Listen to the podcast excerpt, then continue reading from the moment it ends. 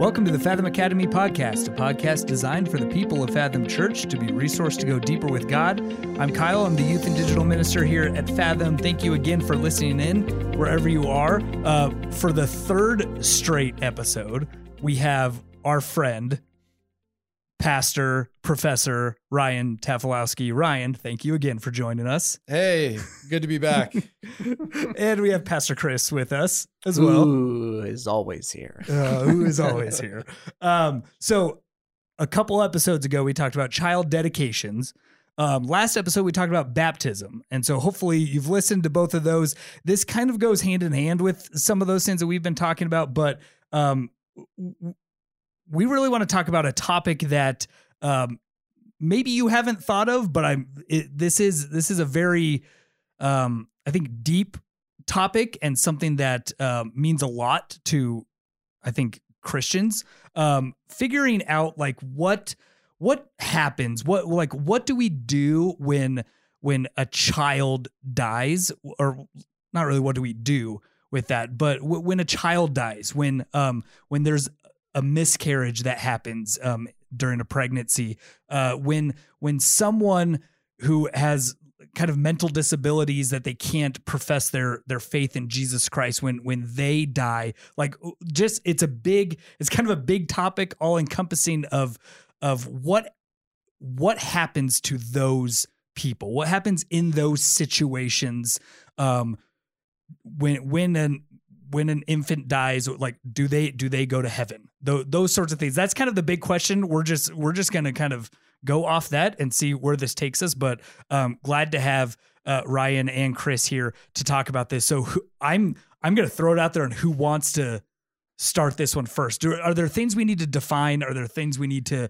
get get right me, first? yeah let me add on this. Ryan so so we we we originally talked about like the the term the age of accountability which i think is at least a pop mm-hmm. Christian version of something. Ryan, do you know anything about the historicity or where that may have come from, where that may have or originated? I mean, I imagine it's post Roman Catholic because of their understanding of the sacrament of baptism as preventing an innocent from hmm. dealing with original sin. Yeah, this is a live question pretty early on. Okay. Uh, you see it discussed at length in someone like Augustine, who is very, very concerned with the question of what happens to children who are outside of a state of grace, unbaptized children. Um, these are this is a question he's thinking about pretty seriously, and you see it all the way through debates about election and predestination through the Reformation. Uh, age of accountability language. I'm not exactly sure where that originates, but the concept is an ancient one. Okay. Yeah. So it's been around for a while. Is this idea? Yeah. What do, what happens with someone who's able unable to um, make a genuine profession of faith? Um, are they saved? Are they born again? You know, uh, if you believe in your heart and proclaim with your mouth that you know Jesus is Lord, uh, you will be saved. So what if they can't, mm. mm-hmm. or uh, aren't given the chance? So, uh, yeah, I opened that up. I mean, I've got my opinions on it, but I I'd, I'd love to know I'd love to know, Ryan, theologically, uh, what kind of like what do we think? Th- how do we think through this? What categories do we uh, begin to draw on? What doctrines do we draw on in this? Because there's not. I mean, mm. we'll get we can get to the scriptures, but there's not a lot to go on mm. in the mm. scriptures. Oh no, you're right. the The first thing I would say is we are treading on very mysterious ground here, mm. and I would just want to say any conclusion we'd want to draw cannot be undertaken with any sort of glibness um, or flippancy. It's a serious question that has serious pastoral implications. So I want to be really sensitive to that. And I think, as you say, if you look up in your in your index or your concordance in your study Bible, what happens to someone who can't articulate their faith and they die, you're not going to find a scripture. Mm-hmm. There isn't one that speaks directly to this question. Now, there are a few stories and a few sort of passing comments that give us hints of what God might do in a situation like this. But I think the place to go here theologically is to think about God's character. How has God revealed himself to be? What kind of God do we have? Is this a God who delights in the death of the innocent? No. He says this over and over and over. This is the one of the ways that he contrasts himself with the false gods of Canaan. I don't want your kids. I don't delight, he says, in the death of the wicked. So this is a God who to whom every single life matters. Hmm. I think that's important to say. I think the doctrine of the resurrection reinforces that. It means that no single life is forgotten. God has a record of every human life in in his heart, we might say. Uh, so it's in God's innermost being to keep track of his creation in this way. So I think that's important to say. Um, and I will say, anytime you see a story in the Bible where there is some question about the fate of people who just really are not in a position to know God in this kind of way, all of those stories indicate that this is a God of grace rather than a God of judgment. Hmm. Um, and there's a couple stories we could think about together that suggest this. Uh, a couple that come to mind is oh, when David has a, a child by Bathsheba uh, who is going to die. He knows the child's going to die. Um, he still suggests that he says that after the child dies, he says, "I may, I'm going to go to the child, but the child's not going to come to me," which suggests that this child is in the presence of God. Another interesting story is at the end of Jonah, where where you've got this whole city of Ninevites, right? These are Assyrians, these are Israel's sworn enemies. And Jonah is absolutely scandalized and furious by God's grace to these people. He says, uh, Am I going to destroy these people? They're like animals. They can't tell their right from their left. The implication being, I'm going to be merciful to them. Hmm. Uh, and then a, a similar story with the with Sodom and Gomorrah, where you have Abraham kind of bargaining with God about the fate of Abraham, uh, fate of Sodom and Gomorrah. And he says, Well, what if you find 50 innocent people there? Or what if you find 20? What if you Mm. find 10? Mm. And then I always think about the line that Abraham leaves the dialogue with. He's being depicted as being with God, God's presence, and then they go their separate ways. And it's not clear what's going to happen to Sodom and Gomorrah, but Abraham says, Will not the judge of all the earth do what is right? That's the Mhm. line he gives. And I think that's as good as any an indication of God's character. Mm. He's going to do what is right. Um, you can count on that, whatever else. Yeah. I've spoken for too long, which is what I do when I'm not sure about something. So, Yeah, this is. Help. I mean, this is tenuous theological Yeah. ground. Um, I think you're right to base. I think you were right to base uh, the assumption uh, that God. I think I think we're right to base this conversation around the character of God Mm. uh, first and foremost, Mm. because God will not be contrary to Himself. Yeah. Um, and I, I mean, I'm thinking back to even the Fathom Academy class where we're talking about God first, and then everything else falls into place after that. yeah. I think that's very important to note here. Um, that there's not like technicalities Right. with God, uh, right? Like th- there's not like you can somehow juke him into all right, letting you in because you did you did the right, you know, like you're not going to fool him. He is not like um, you're not going to trick him. He's not like you can manipulate him. Uh, he he will be himself. I am who I am. It's Mm. built into his very uh, name, into his very existence. Um, and so, uh, so I think that's right. Um, I, I think that some some might question. Well, then maybe you know this opens up a door. Like I think out of fear, uh, some people might say, "Oh, this opens up a door for." Well, what about people who never heard the the, the name of Christ? You know, what Mhm. about you know the tribesmen of this village in Mhm. the middle of no like that? That's that's I think where the the snowball can start to go, and uh, it makes me think of Romans one, Yeah. and uh, you know that that that there are those who are there are those who are left with no excuse. Hmm. Um, that is a different a different place than um, than what I think we're talking about here. Uh, I do think it's related, actually, though, and I'm glad you brought it up because Romans one's an interesting place to look, and so is Acts chapter 17, which is Paul on Mars Hill. Yeah. And those texts suggest to me that Paul's making argument that people are responsible only for the revelation that they have, not for what they don't have. Mm. And that could be a useful way for thinking about this question, right? Paul says in Acts 17, or, or is in Romans 1, one or the other place. Oh man, I think I think it's Acts 17, where he says that in former times God overlooked the ignorance of the people. Hmm. But now that the truth of Jesus is made known, they're responsible to that standard of knowledge. And I think analogously, you could say of a child, they're only responsible for what they know, not for what they don't know. Mm-hmm. And that's where, you know, I don't want to nail down an age, an age of accountability like it's 13 or something. But I do think that's where that concept becomes helpful. Can an infant, if God is just, be expected to to be able to articulate saving faith? Of course not. Yeah. That's not consistent with God's character. He overlooks the ignorance, I think. Yeah. Yeah, that's really helpful. I think I think that's that's I mean, and so so I don't know where um where a systematic theologian is going to fall on this. Uh, but I, I'm going to take I'm going to take the the Second Samuel passage that you referred to with with King David and Mhm.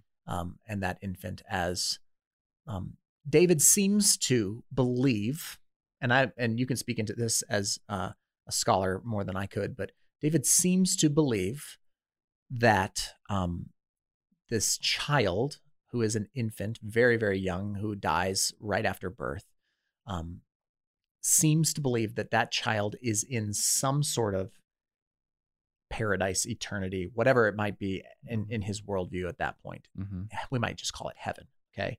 Mm. Um, In and the presence of God. That's right. The presence of mm-hmm. God. I mean, Abraham's bosom, you know, uh, mm-hmm.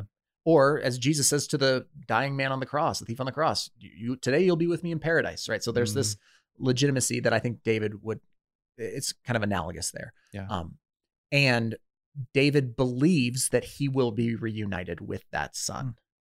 Um, now, am I going to bank all my chips in on that being the the doctrine that I'm going to hold to for the rest of my life? I, I don't know, but Mm. but it seems to be in line with God's character. Mhm. It seems to be in line with my understanding of um, Mm. of eternity. That that that child's not coming back, uh, and so David can stop fasting Mhm. because it ain't happening. Though you know miracles of Jesus might prove otherwise. Um, but at the same time, he he really does. He he washes his faith. He takes food and he and he goes and sleeps with Bathsheba again and produces Solomon. I mean, that's essentially what Mhm. happens. But uh, but he's he's not cast down, even though he's still in mourning. He is not cast down in the same way that he was because his hope is restored. His hope is restored in an afterlife, not in the current life in Mm. that moment. Uh, so that will lead me. I mean, and, and I, I- you know, I've talked about this from the pulpit, but we've had a miscarriage. Marcy miscarried uh, before we ended up having Harper, and so do I believe that that child is a, a human being? Yes, I believe life begins at conception. And do I believe that that child is with God? Yes, I believe that child is with God, and that in some mysterious way, at the resurrection, I will Mm. be reunited with that child, and Mm. at some level, know Mm. him or her. Mm. Yeah, it speaks to a broader question too that you raise. What what is a human being? What does it mean to say that a human being is created in the image of God? I think in the history of Christian doctrine, we have defined that doctrine in in ways that are helpful, but also in ways that are unhelpful, in ways that we didn't anticipate. And historically, what we have meant by the image of God in the Western theological tradition is basically someone who has cognitive faculties like reason, complex language, um, being able to to uh, grasp uh, conceptual ideas. Basically, we've uh, we've identified the image of God with rational faculties.